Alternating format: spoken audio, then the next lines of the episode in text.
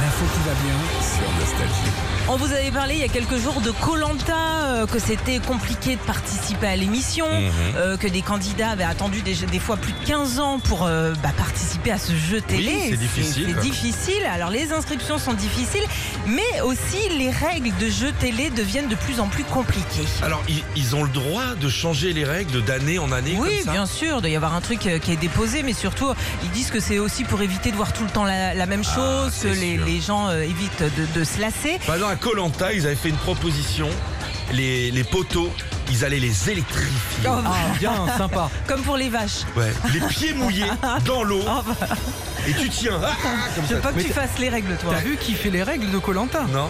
C'est le Monsieur- père Fouras. Monsieur Lanta. Non, c'est le père Ah, Fouras. c'est le père Fouras. C'est le mec qui fait le père Fouras dans Fort Boyard. C'est lui qui fait toutes les règles de Colanta depuis que Colanta existe. Il est partout. Mais il est Père pas à la Fouras, c'est retraite, partout. surtout, lui.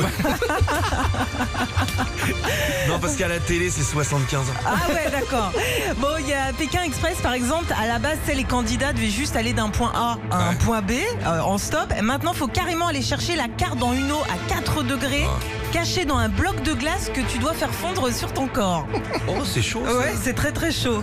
À Fort Boyard, bah tiens, on en parlait, pareil, en 33 ans d'émission, il y a eu 33 règles différentes. Maintenant, bah par exemple, faut 8 clés. Euh, C'est vrai, il n'y a plus le même nombre de clés. non, ouais, C'est vrai. tu sais combien il en faut.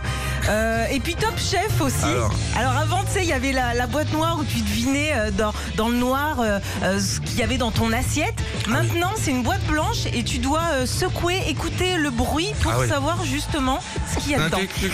Macaroni. c'est bizarre. C'est bizarre. Retrouvez Philippe et Sandy, 6h-9h sur Nostalgie.